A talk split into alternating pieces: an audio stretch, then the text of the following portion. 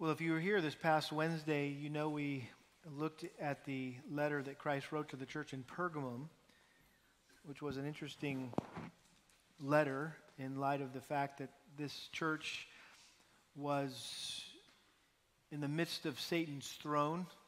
As uh, Jesus said, knew it was a very difficult city in which to live as a Christian.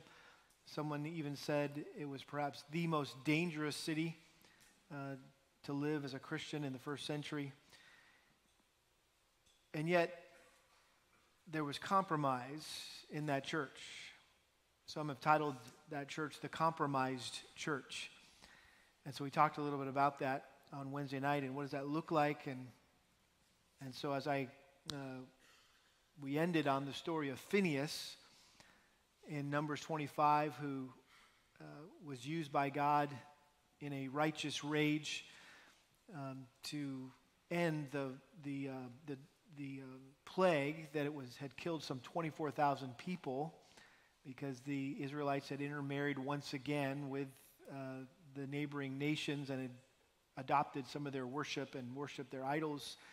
And so uh, this, the country was mourning, and here comes one of the Israelites that apparently didn't get the memo that you're not supposed to marry you know, somebody who's not a Jew, and he shows up with his Midianite gal on his arm, and here's Phineas, the, the son of the high priest Aaron, grabs a spear and runs it through both of them. And it says that God was honored by that, and he stopped the plague. Uh, because of that, that jealousy, that, that, uh, the jealousy for the glory of God that Phineas had.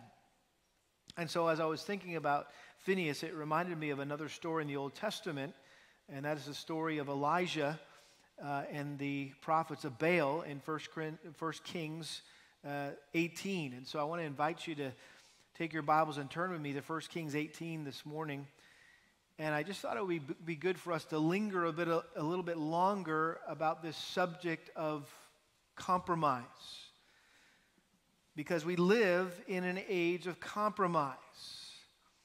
You may not know that because the word compromise is creatively couched in terms like pluralism and tolerance and inclusiveness and diversity and mutual respect. These are all popular themes that, that permeate our day. Uh, we are expected to be tolerant of other people's beliefs and traditions and value and respect everyone else's opinions and perspectives. We're told that it's arrogant, it's unloving, it's judgmental to insist that there is only one right religion or only one right viewpoint on a particular issue. And sadly, rather than standing against the world's way of thinking on this, many in the church today have embraced this mindset. And more and more evangelical Christians are seeking to find the middle ground with other religions so they can work together for the common good of the world. Some of you may remember back in the 90s, there was a some prominent evangelicals who signed a document called Evangelicals and Catholics Together. It was called the ECT document, uh, created a big stir. Um, the goal of this accord was to bring these two groups together, evangelicals and Catholics, for the purpose of cooperating on social and cultural issues about which all Christians share common goals. For example, the fight against abortion.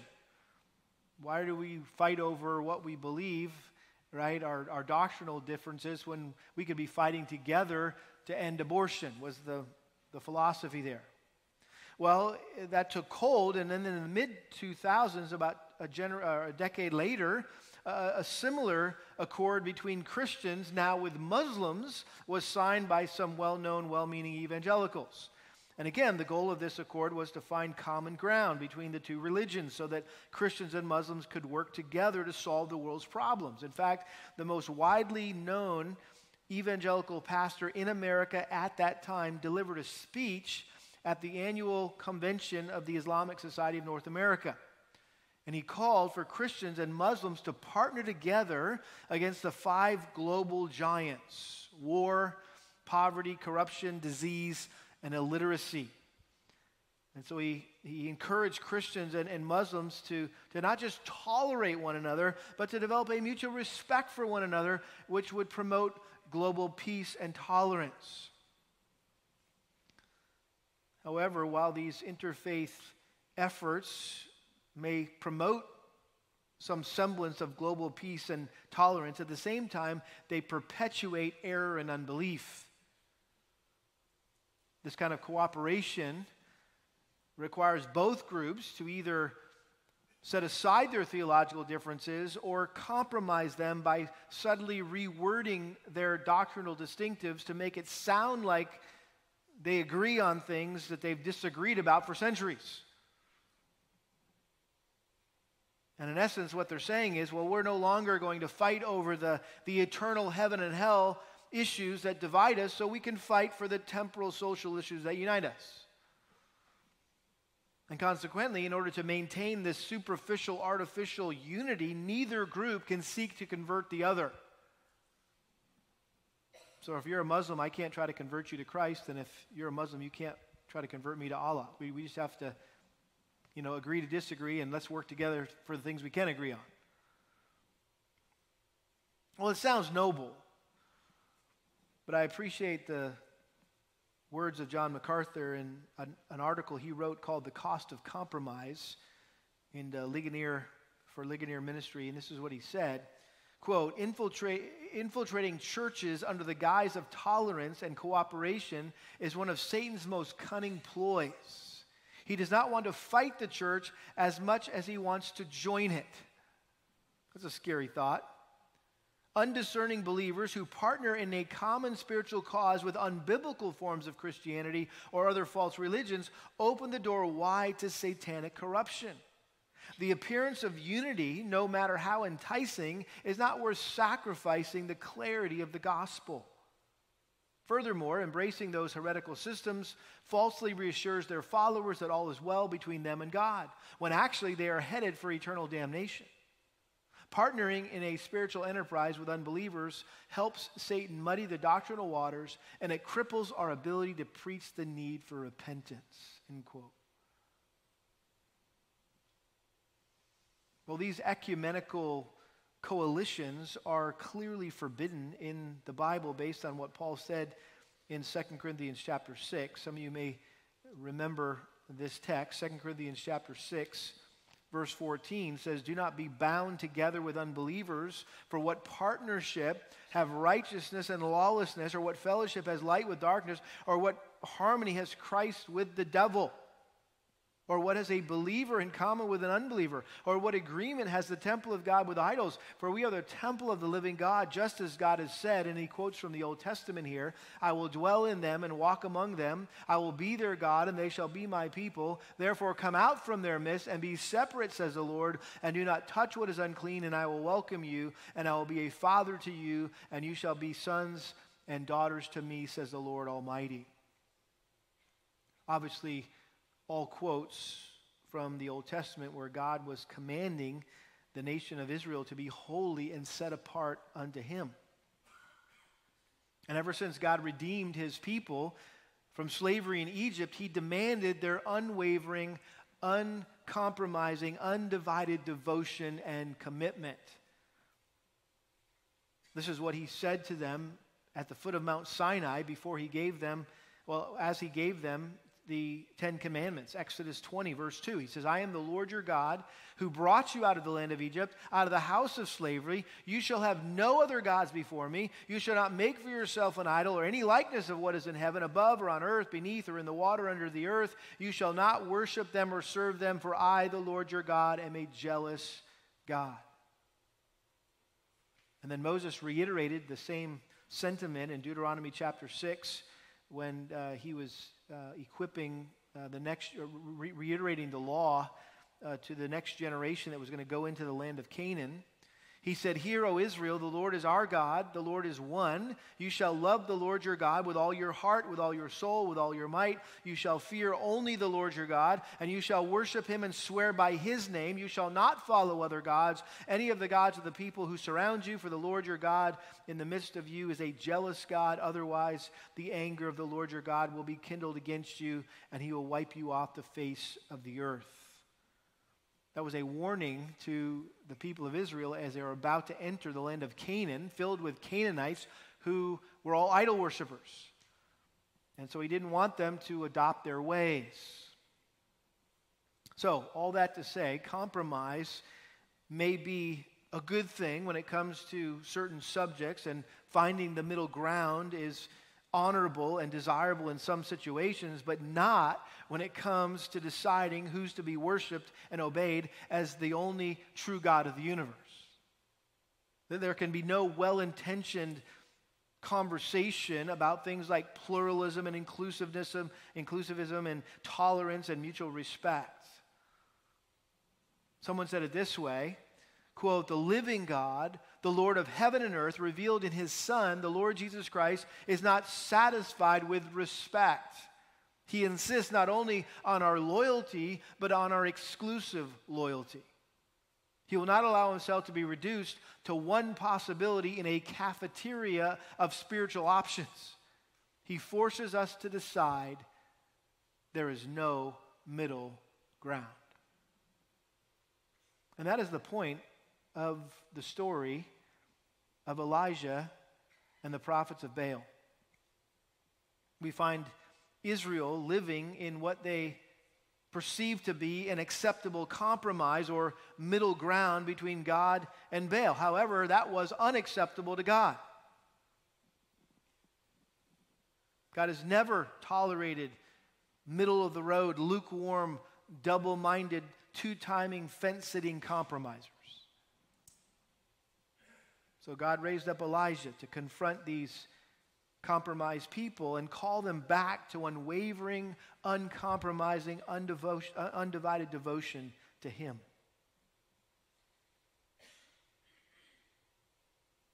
Jim Elliot, uh, missionary to the Auca Indians, famous uh, story there. But in the shadow of the Almighty, a book I think that his wife Elizabeth wrote later, included a prayer. This was Jim Elliot's prayer. He said, Father, make of me a crisis man. Bring those I contact to decision. Let me not be a milepost on a single road. Make me a fork that people may turn one way or another in facing Christ in me. That's good, isn't it? Elijah was a crisis man. He, he was a man God raised up for a particular crisis in the life of his people. And so he acted like a fork in the road that forced people to decide which way they were going to go, which God they were going to follow after. And the heart of this story is found in chapter 18, verse 21. And if you underline things or highlight things or bracket things in your Bible, this would be what you should underline or bracket. Elijah came near to all the people and said, How long will you hesitate between two opinions? If the Lord is God, follow him, but if Baal, follow him.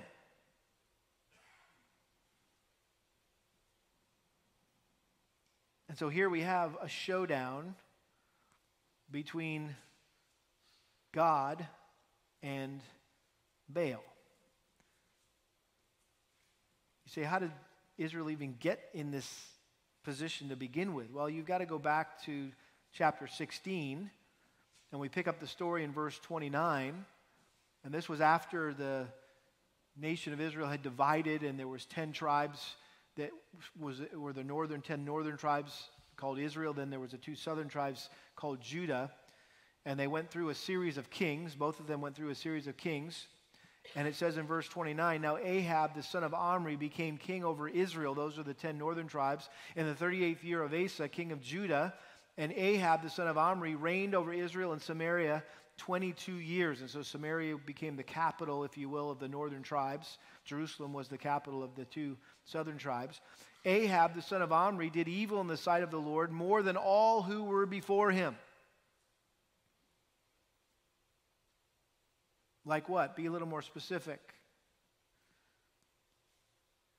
Verse 31 It came about as though it had been a trivial thing for him to walk in the sins of Jeroboam, the son of Nebat, that he married Jezebel, the daughter of Ethbaal, king of the Sidonians, and went to serve Baal and worshiped him.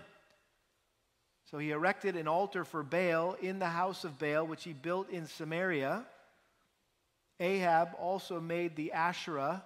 Thus, Ahab did more to provoke the Lord God of Israel than all the kings of Israel who were before him.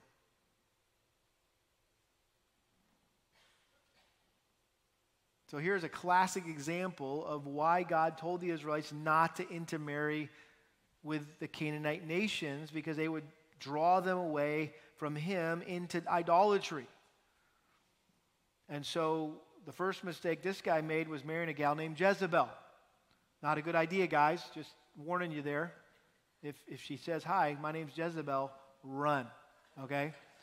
Which, by the way, I don't think you'll meet that person because I, don't, I can't imagine uh, any parent naming their daughter Jezebel, but I guess perhaps. But anyway, now this was not the introduction of Baal worship to Israel. This, this had already, Baal worship had already infiltrated uh, Israel long before the reign of Ahab and Jezebel. You can see it back in the book of Judges, uh, right after Joshua had led the people into the land of Canaan and they had conquered the land.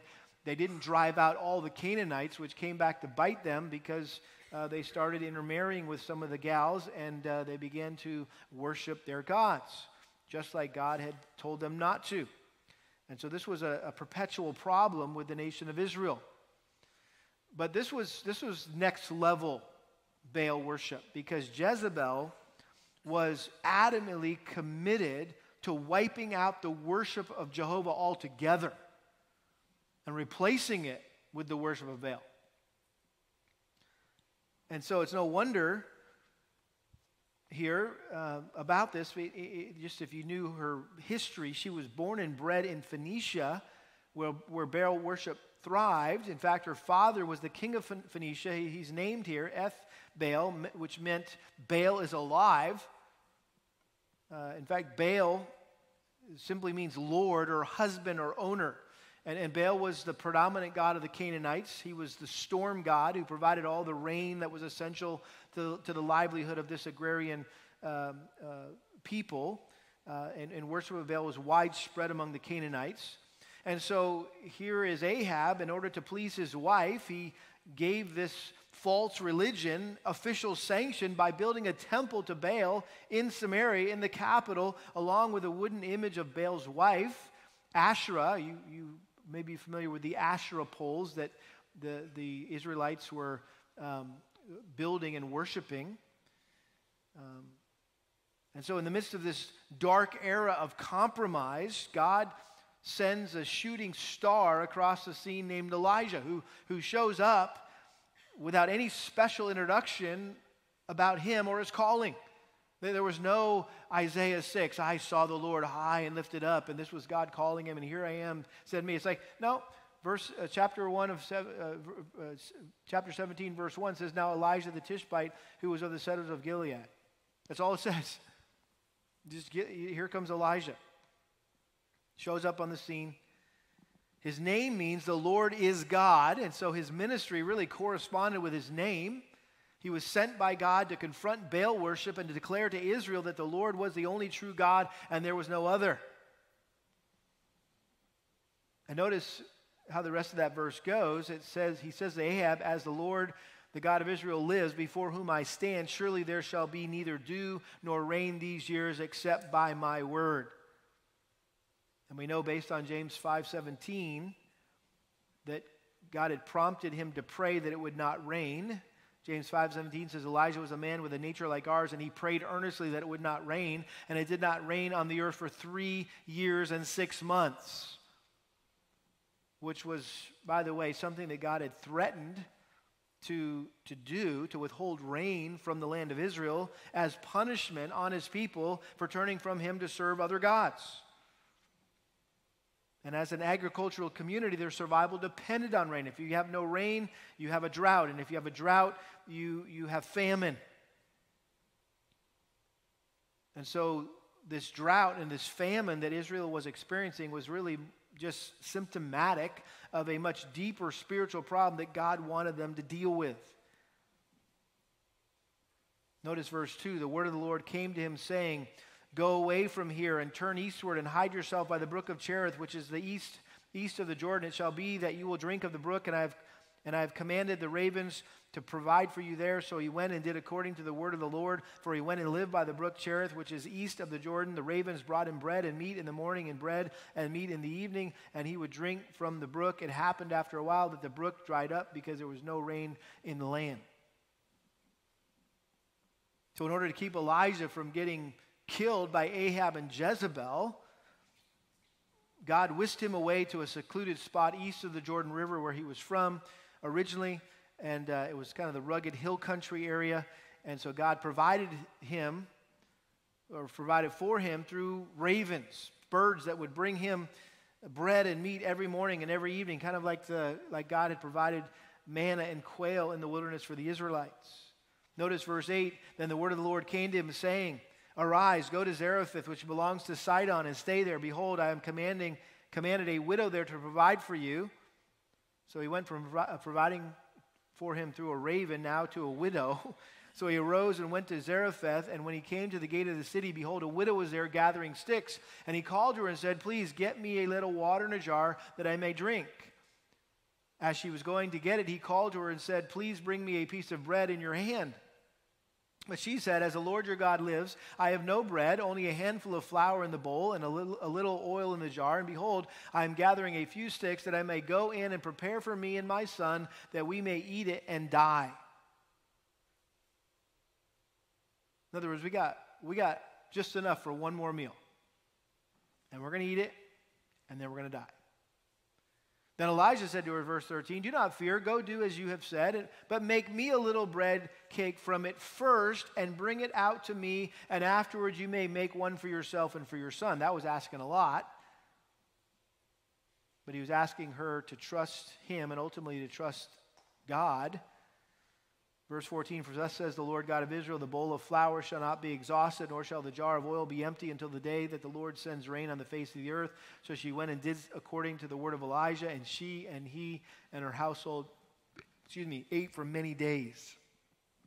The bowl of flour was not exhausted, nor did the jar of oil become empty, according to the word of the Lord, which he spoke through Elijah. But then it gets better.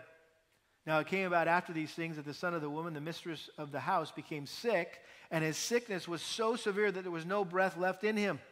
So she said to Elijah, What do I have to do with you, O man of God? You have come to me to bring my iniquity to remembrance and to put my son to death.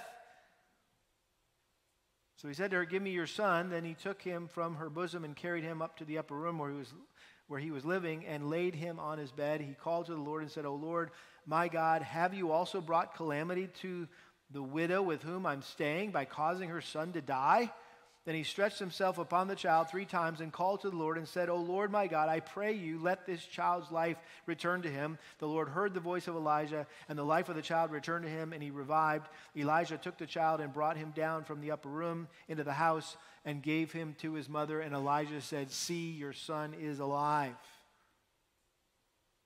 So that was a long section, but basically, God directed Elijah to a town on the Mediterranean coast named Zarephath, which, by the way, was smack dab in the middle of the territory controlled by uh, uh, Jezebel's father, Ethbaal. And so, how, how ironic here that, that Ahab and his bloodthirsty wife would have never thought in a million years to look for Elijah in their old stomping grounds. And yet, Elijah stayed there undercover in the home of this widow and her son. And God miraculously provided for all of them during the midst of this famine. And the climax here of Elijah's time uh, in Zarephath was when God used him to miraculously raise this widow's son back to life, which was undeniable proof that God was the only true God and that Elijah was his man, was his prophet. Notice verse 24. Then the woman said to Elijah, this is her response, when he brought her son back alive. Now I know that you are a man of God and that the word of the Lord in your mouth is truth. So this whole, whole experience was, was verifying that Elijah was a true prophet of God. I think it also was an opportunity for him to learn some invaluable lessons about God's provision Uh, he also developed unshakable confidence in God's power. And it also gave Ahab and Jezebel time to repent.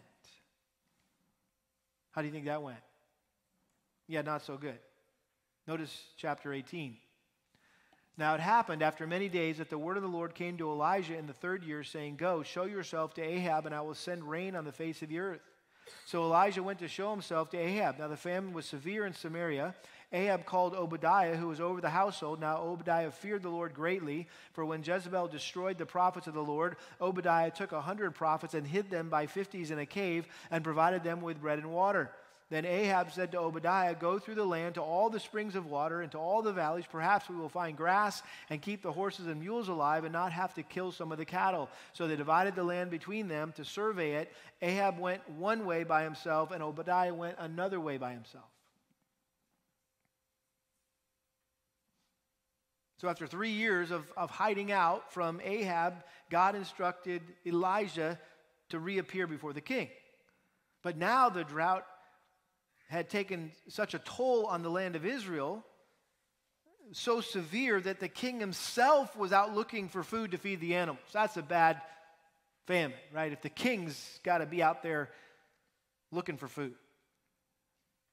And he secured the help of Obadiah, who was the manager of his palace, and he was a devout servant of the Lord who had demonstrated his devotion by protecting a hundred uh, of the Lord's prophets there uh, when uh, the rest were being killed uh, by Jezebel. Notice verse 7 Now, as Obadiah was on the way, behold, Elijah met him, and he recognized him and fell on his face and said, Is this you, Elijah, my master? And he said to him, It is I. Go say to your master, Behold, Elijah is here. You think he would have been excited? Hey, the prophets come back. But notice his response, verse 9 What sin have I committed that you are giving your servant into the hand of Ahab to put me to death? This would be a death sentence. As the Lord your God lives, there is no nation or kingdom where my master is not sent to search for you. And when they said, He is not here, he made the kingdom or nation swear that they could not find you. And now you are saying, Go say to your master, Behold, Elijah is here. It will come about when I leave you that the Spirit of the Lord will carry you where I do not know. So when I come and tell Ahab and he cannot find you, he'll kill me. Although I, your servant, have feared the Lord from my youth, has it not been told to my master what I did when Jezebel killed the prophets of the Lord, that I hid a hundred prophets of the Lord by fifties in a cave and provided them with bread and water?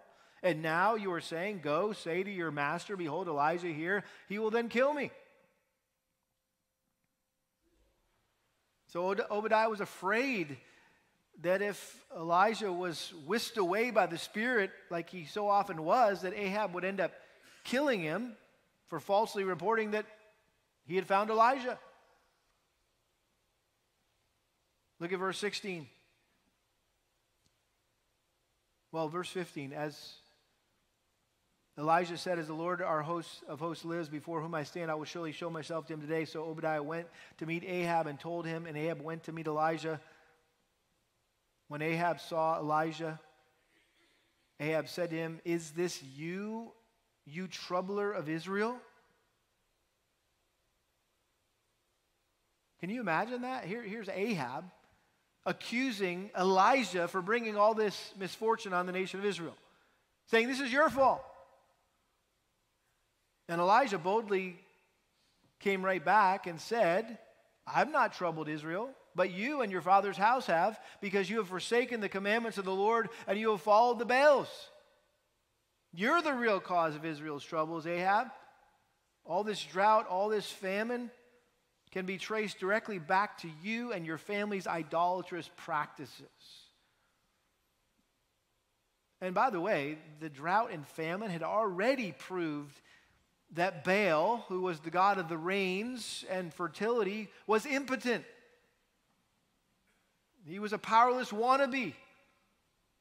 I mean, if, if he was really God, if he really existed, why hadn't he answered their prayers already for rain? And yet, nevertheless, Elijah wanted to leave no doubt in anyone's mind who the only real God is. And so he challenged Ahab to gather all the people of Israel, along with the 850 false prophets that his wife supported, and meet him at the top of Mount Carmel. Look at verse 19. Now then, send and gather to me all Israel at Mount Carmel, together with 450 prophets of Baal and 400 prophets of the Asherah who eat at Jezebel's table.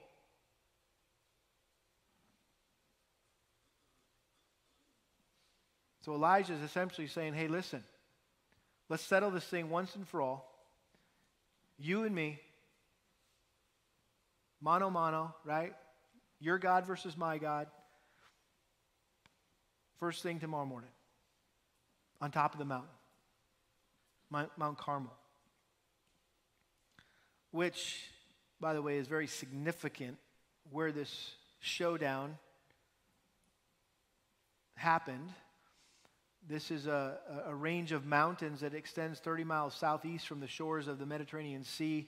It, it, it rises about 1,800 feet at its highest point, looks out over the entire Jezreel Valley. In fact, this is, if you've been to Israel, you might remember this. This is typically the first stop on your first day. When you get there, you fly in and you land in Tel Aviv and you sleep at a hotel on the coast of the Mediterranean. And then they get you in a tour bus and they take you to Mount Carmel. And it's, it's a thrilling first adventure as the tour buses climb up into this mountain and they park and you get out, and the first thing you see is a statue of Elijah with a sword drawn. And it's just very moving. And you can look out on this, the, you can look out on, on, on the valley, and it's a great, uh, I've had the privilege of actually teaching this text there in, on Mount Carmel. But you say, what's up with Mount Carmel? Why was this the perfect spot for the showdown between God and Baal? Well, first of all, it was the dividing line between Israel and Phoenicia.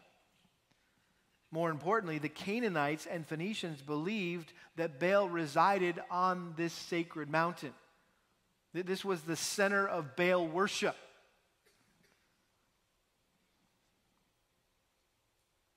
And so Elijah knew this was the place for this showdown to happen.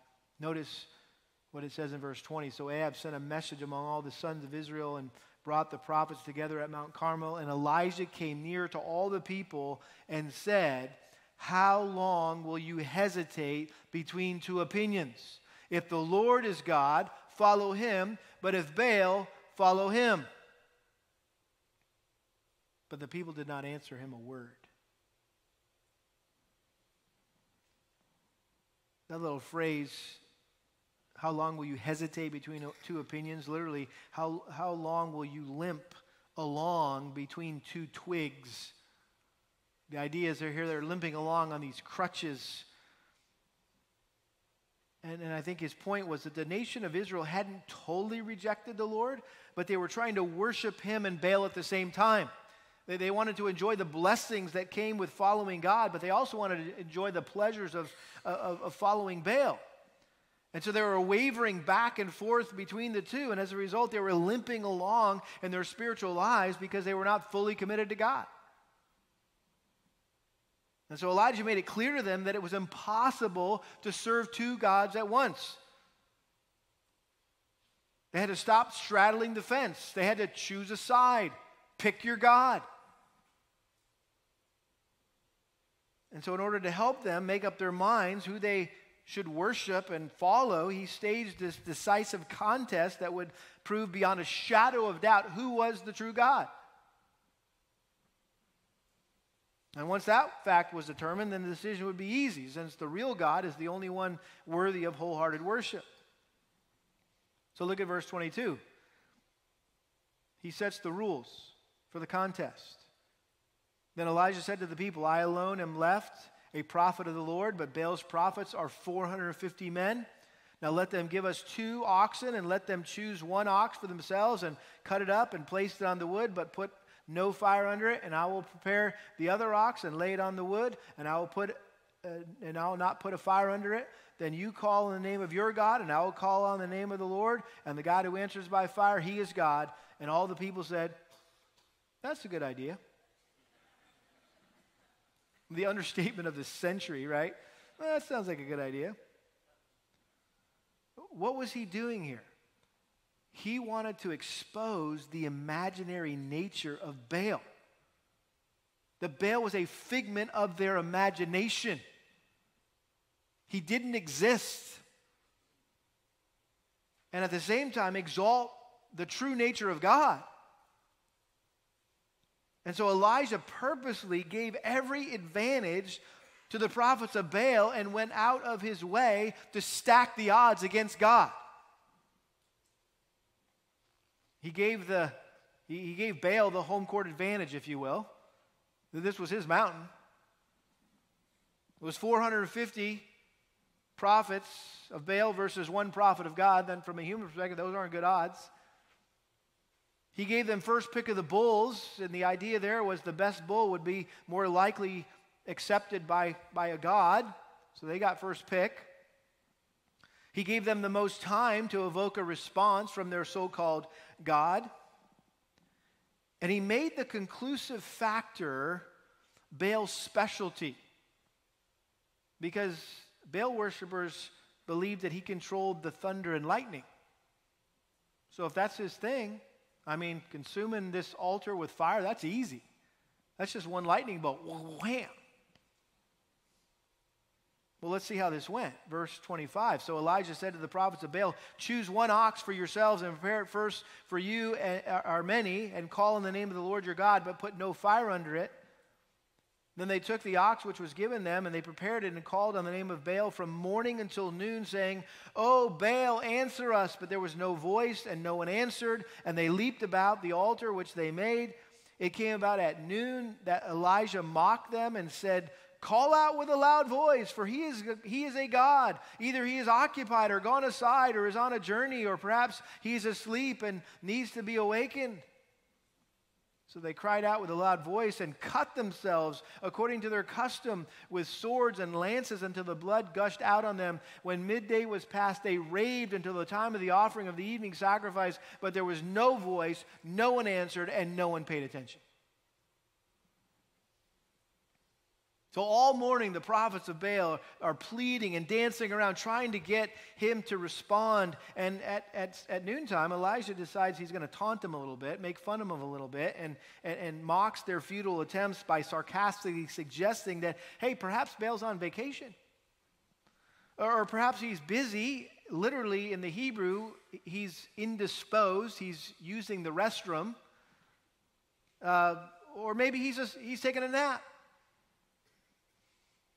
And so they were so desperate for a response, they increased the fervor of their appeals. They worked themselves into a frenzy, and they, they went so far as to cut themselves to evoke Baal's pity, which was a pagan custom, obviously forbidden by God. And so, for three quarters of the day, they tried in vain to get Baal to respond, but Baal was completely unresponsive. He, was, he remained silent. Which I think that's the point here of verse 29. There was no voice, no one answered, and no one paid attention. Guess what? He doesn't exist. He, he's a figment of your imagination, he's make believe. We don't have time to look at this, but Jeremiah 10, verses 3 through 10, you can write that down. Jeremiah was making fun of human idols and said, Seriously, you, you go into the woods and you see a tree, you cut it down, you carve it into a, a little you know, statue, and you bow down and worship that thing? Seriously? And you, you, you use the rest to burn you know, your fire to keep you warm or to cook your food? You got to be kidding me. It makes absolutely no sense. Well, that was a similar thing Elijah here was trying to prove or wanting to prove. Now let's see how this this, uh, this goes for Elijah. Verse 30 Then Elijah said to all the people, Come near to me. So all the people came near to him, and he repaired the altar of the Lord which had been torn down. So they're building altars to Baal, and they're tearing down altars to the Lord. He has to rebuild the altar of the Lord. Elijah took 12 stones, according to the number of the tribes of the sons of Jacob, to whom the word of the Lord had come, saying, Israel shall be your name. I think the idea here is that even though the kingdom was divided 10 tribes to the north, two tribes to the south, that in God's eyes they were still one people with one God, one covenant, one destiny. He says, So with the stones he built an altar in the name of the Lord, and he made a trench around the altar large enough to hold two measures of seed. Then he arranged the wood and cut the ox in pieces and laid it on the wood. And he said, Fill four pitchers with water and pour it on the burnt offering and on the wood. And he said, Do it a second time. And they did it a second time. And then he said, Do it a third time. And they did it a third time. And the water flowed around the altar. And he also filled the trench with water.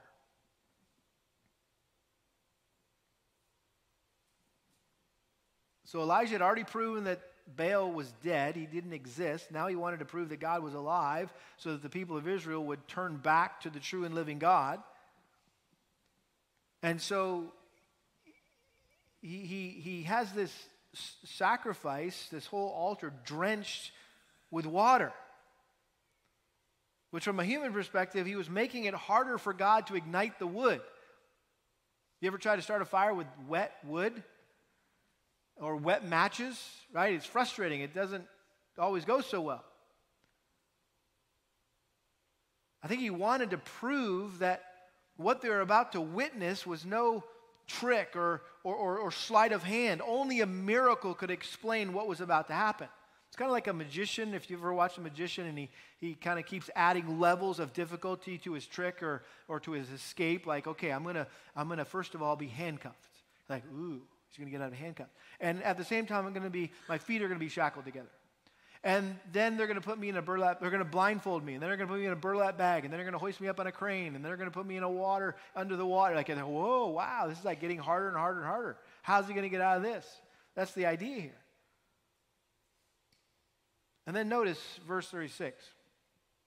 At the time of the offering of the evening sacrifice, Elijah the prophet came near and said, O Lord, the God of Abraham, Isaac, and Israel. Today let it be known that you are God in Israel and that I am your servant and I have done all these things at your word. Answer me, O Lord, answer me, that this people may know that you, O Lord, are God and that you have turned their heart back again. What a contrast to the prayerful antics of the prophets of Baal. They had spent some six hours chanting and dancing and cutting themselves. And here Elijah prays a very simple prayer, probably lasted 20 seconds. And no sooner than the words came out of Elijah's mouth, fire fell from heaven and totally consumed not just the offering, but the altar itself.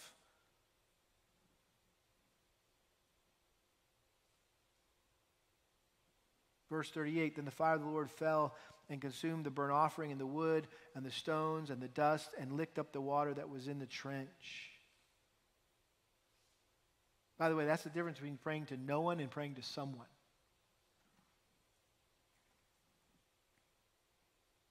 Verse 39 When all the people saw it, they fell on their faces and they said, The Lord, He is God. The Lord, He is God. They got the point. And then notice verse 40. Then Elijah said to them, Seize the prophets of Baal. Do not let one of them escape. So they seized them. And Elijah brought them down to the brook Kishon and slew them there. So Elijah capitalized on the euphoria of that moment and called on the people of Israel to seize the prophets of Baal and to kill them and fill the Kishon brook with their blood that had dried up as a result of their idolatry. By the way, when you're up on Mount Carmel, you can peek over the edge and you can see the, the brook there. It's a fascinating scene. And, and don't think, wow, this just seems kind of merciless here, kind of a slaughter of innocent lives. No, they, the, the people of Israel were fulfilling God's command to kill false prophets so they wouldn't lead other people astray. Deuteronomy chapter 13 if a guy says, hey, this is going to happen, and it doesn't happen, kill him. because he's going to lead people astray. And if there's a city that embraces a false prophet and believes what he tells them, burn the whole thing down. Leave nothing uh, there. Verse 41. Now Elijah said to Ahab, Go up, eat and drink, for there is the sound of the roar of a heavy shower. So it's about to rain. Elijah knows God's going to answer his prayers for rain. The, he's going to restore the people, restore the land. And so he tells Ahab to go celebrate. So go celebrate, go eat and drink. The drought's over. And while Ahab was eating, Elijah was crouching down in prayer. Notice verse 42. So Ahab went up to eat and drink, but Elijah went up to the top of Carmel and he crouched down on the earth and put his face between his knees. I think he was praying there. And he said to his servants, Go up now, look towards the sea. So he went up and looked and said, There is nothing. And he said, Go back seven times. And it came about the seventh time that he said, Behold, a cloud as small as a man's hand is coming up from the sea. And he said, Go up and say to Ahab, Prepare your chariot and go down so that the heavy shower does not stop you. In a little while, the sky grew black with clouds and wind, and there was a heavy shower, and Ahab rode and went to Jezreel.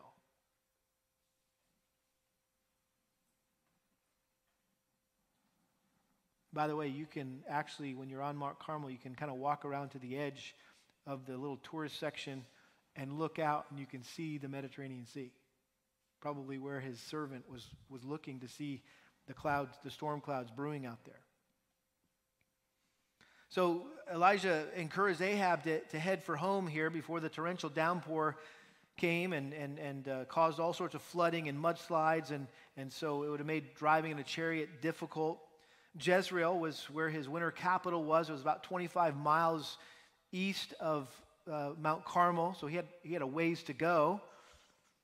But then notice how this ends here, verse 46. Then the hand of the Lord was on Elijah, and he girded up his loins and outran Ahab to Jezreel.